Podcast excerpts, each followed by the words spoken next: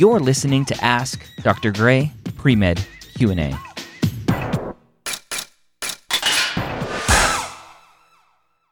I hate committee letters. Um, I I think that committee letters are way overblown. I think that committees uh, for especially for students who are kind of borderline with their grades or with their MCAT score, they hold pre-med students hostage and say, "We're not going to write you one. Your grades aren't good enough." And then the students kind of um, SOL trying to trying to go get letters on their own, or they're scared that they can't apply to medical school without that committee letter, and so they're they're just crazy.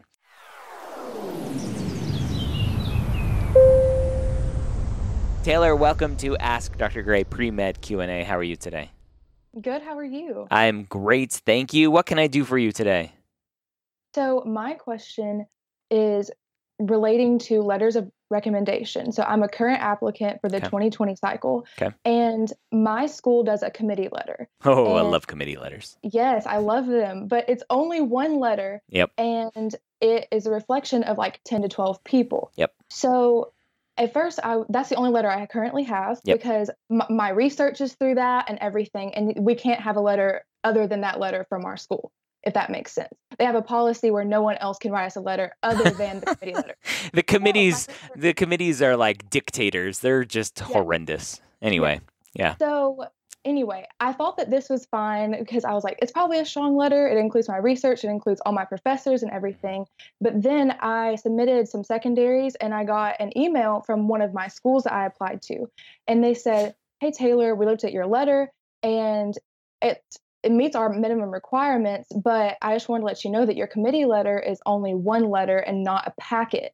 And you can submit more, but it meets our minimum requirement. Mhm. And I was like, oh, I don't have more. So do I need to focus on getting some more? Or is just one letter that includes hopefully everything? I obviously can't read it. So I Yeah. don't know if it what it says about research or anything. in it.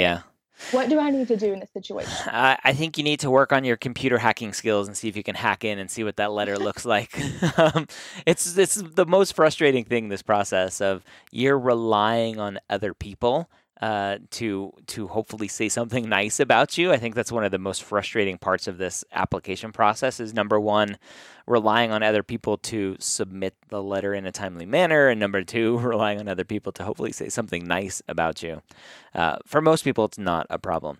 I I hate committee letters. Um, I I think that committee letters are way overblown. I think that committees uh, for especially for students who are kind of borderline with their grades or with their MCAT score, they hold pre-med students hostage and say, "We're not going to write you one. Your grades aren't good enough."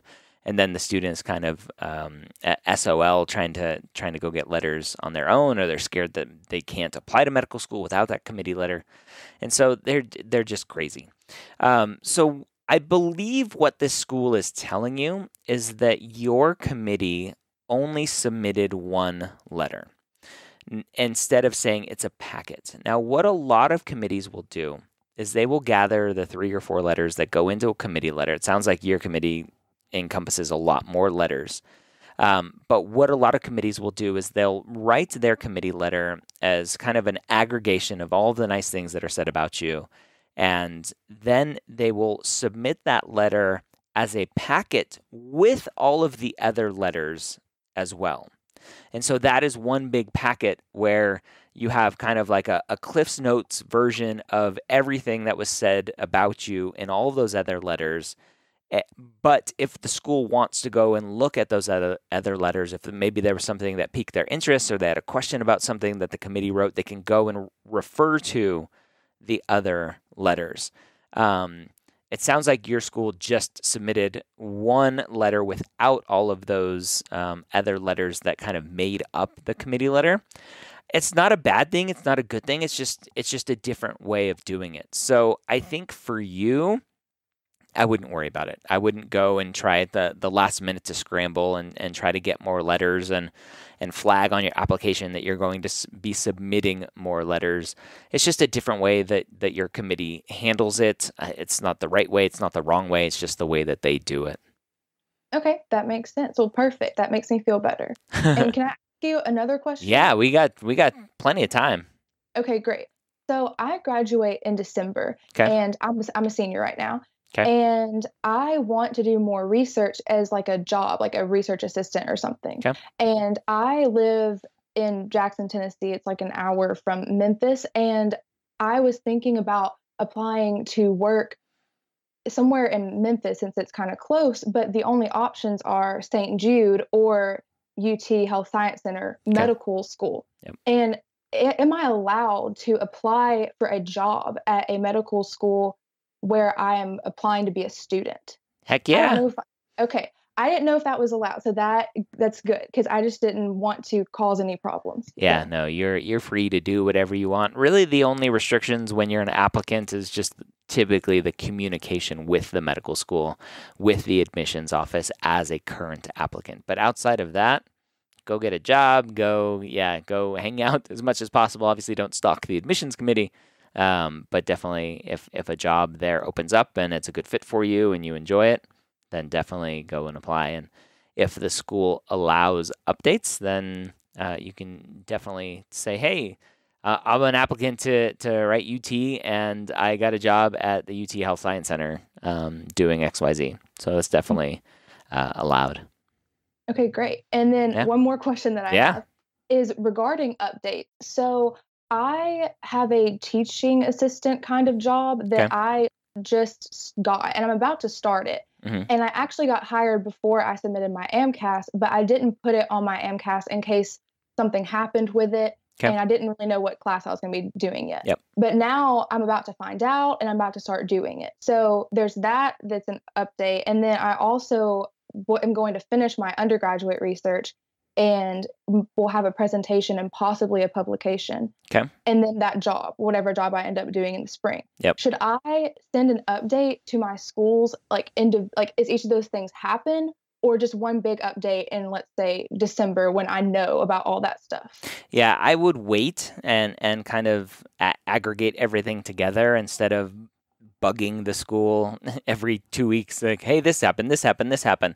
Just send send one big update again, kind of um, uh, respecting the school's specific rules and requirements around updates, whether they allow updates, um, whether they allow updates around activities versus grades versus whatever. So so just looking school by school by school, uh, what uh, types of communications they will allow throughout the application season, and and then how to communicate if they do allow it. Uh, but definitely um, trying to to do a little bit more bang for your buck and and submit one update that has a bunch of stuff. Um, still not a terribly long like uh, essay about everything that's going on in your life, but trying to keep it short and sweet because they're they're super busy people.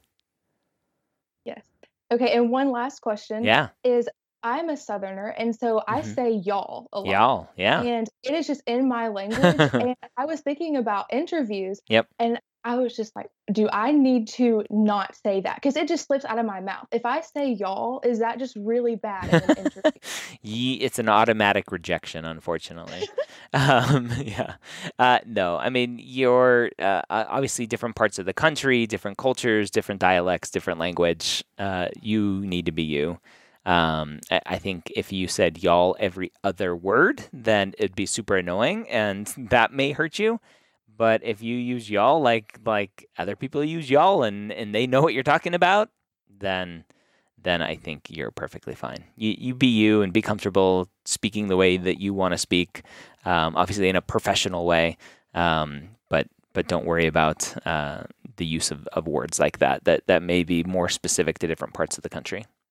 okay, great. Well, that's all the questions I have. Awesome. Well, I'm glad I could help. Uh, keep us updated on your journey. Okay, thank you so much. Yeah. Bye. Thank you so much for joining me here on Ask Dr. Gray Pre-Med Q&A. Did you know that we record these live on Facebook at 3 p.m. Eastern on most weekdays? Search for Medical School HQ on Facebook and like the page to be notified. If you want help with the MCAT, go check out the MCAT podcast at themcatpodcast.com.